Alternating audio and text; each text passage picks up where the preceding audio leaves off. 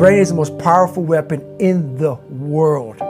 Once you put away your phones and your computers and all that we have nowadays, yeah, it's great. We're up to date.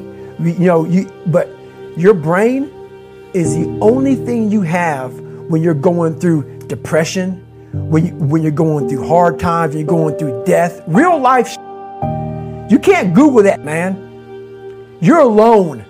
You're alone. You may have a shrink you're going to, you may have a best friend you're going to, but there's 24 hours in the day where you're alone in this brain. And your brain is talking to you in all kind of ways. And it wants to control you and pull you in these different pockets.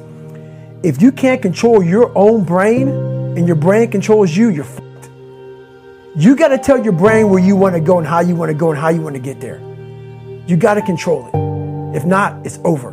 What existed for me was okay, man, how am I going to make this work? And, I, and all I knew back then was hard work. The only way anything gets accomplished. That's all I heard back in those days. You got to work hard.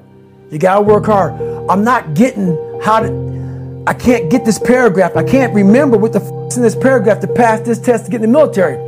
Read again. Still not getting it. Read again. But if you're not getting it, write it out. And that's how I started learning. Okay, well, I can't, I gotta write out every thing I do. And then write it out again and write it out again. And guess what happened? I got it.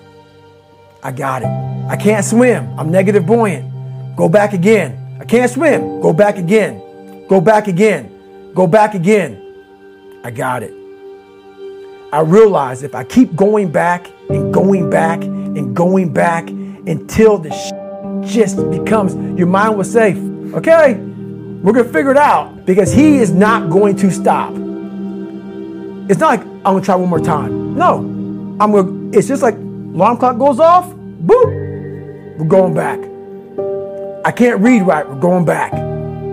I gave myself no way out, and my mind realized that. They said, okay, we're to adapt and overcome now. Like a lot of people say, like when I say trying hard, they, your mind knows, man. It knows this guy's bullshit, man. This guy's lying. There's no truth behind it. When I was in Navy SEAL training, people go, how were you there for 18 months? The program was only six months long. You were in three hell weeks in one year. No one's ever done that. How did you do that? I talk about the new norm. When I lived in a $7 a month place when I was growing up for a short period of time, I loved it. I didn't know any, I, I didn't know any different. That was my norm. Once we moved out of that place, we moved to a $236 a month place. I was like, I never want to go back to that little piece of shit. But if you go back to that $7 a month place and you realize this is where I live, this is all I got, your mind says, Roger that, this is home. So when I was going to Navy SEAL training for 18 months and going back through all the hard parts over and over again, I told myself after the first time, I knew it was gonna be a long journey there. My body was breaking down. It was it was just how it was going on. I said, you know what, this is my new norm. So my mind said, it's like going to work. Like you go to work, you put your suit and tie on. I go into suffering every day every day suffering, being broken, duct taping my feet up, stress fractures, shin splints, being broken. This is my new norm. And your mind says, if we're not broken, this ain't normal. We gotta be broken. So then your mind starts to get tougher and tougher and more callous. People, how how'd you run on broken feet? Broken, broken shins. My mind knew this is how we operate. We're in, we're in Navy SEAL training. This is what we are. I became hell. And that became my new norm. I gave myself no way out. There was nothing outside these walls of hell. Nothing.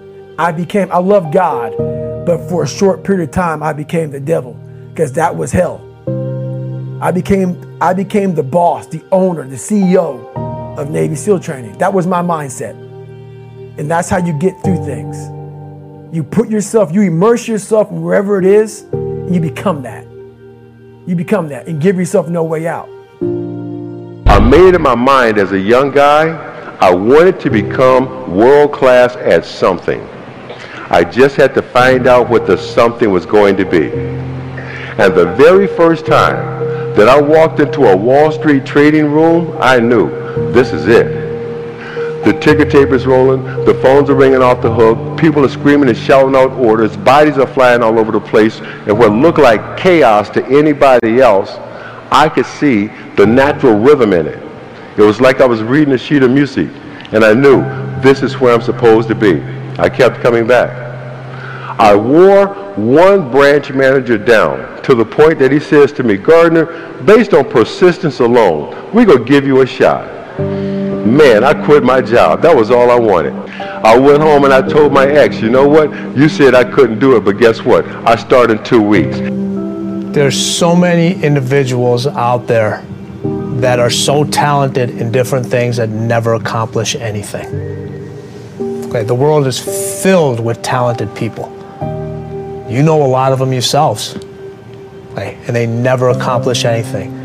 With talent has to come preparation, has to come action, has to come development of being able to take those talents, take those skills, continue to develop them, continue to sharpen them physically, continue to sharpen them mentally, because at some point your physical talent is going to diminish as a professional athlete. That's just a fact. Self esteem is the key to high performance if we feel good about ourselves and we hang around with people, the average of the five people that we, we uh, are mostly around is who we turn out to be. What keeps that competitive edge, what keeps you on top, is the ability to think and prepare mentally over and over and over again. The body has limitations, the mind does not. So if someone's complaining about something, it means they know there's something they can do about it because we don't complain about the things we can't change. So as soon as you hear yourself complaining, I want you to stop and say, okay, what would I rather have?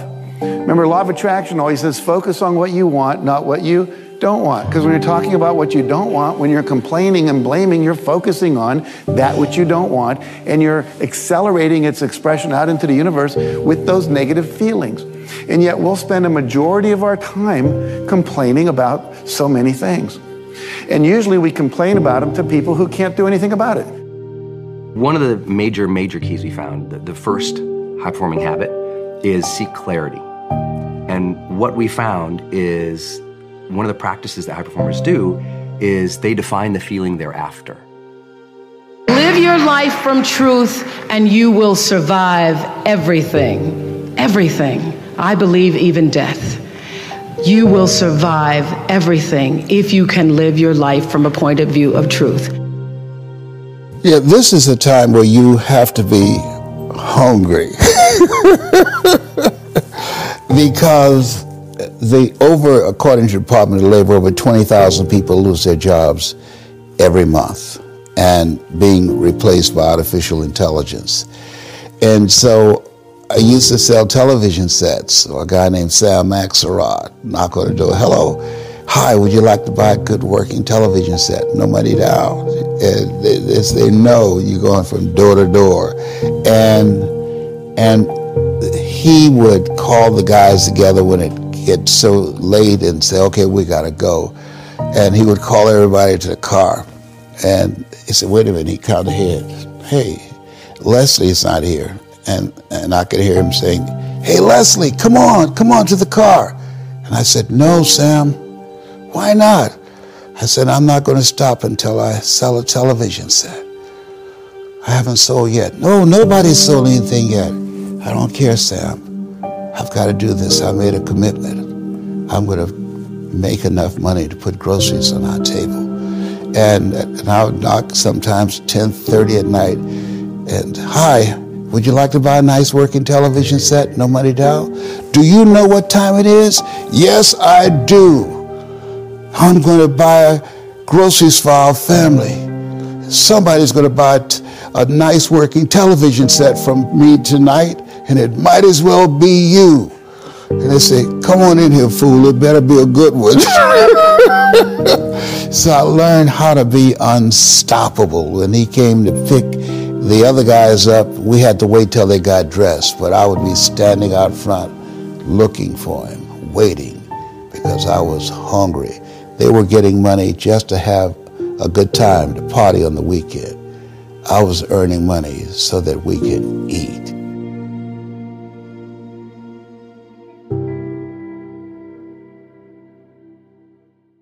This audio is sponsored by Brian Tracy, a special initiative from Brian Tracy for Change Your Life. Please check the description below link for more details. Or visit our official website www.motivationalspeech.xyz.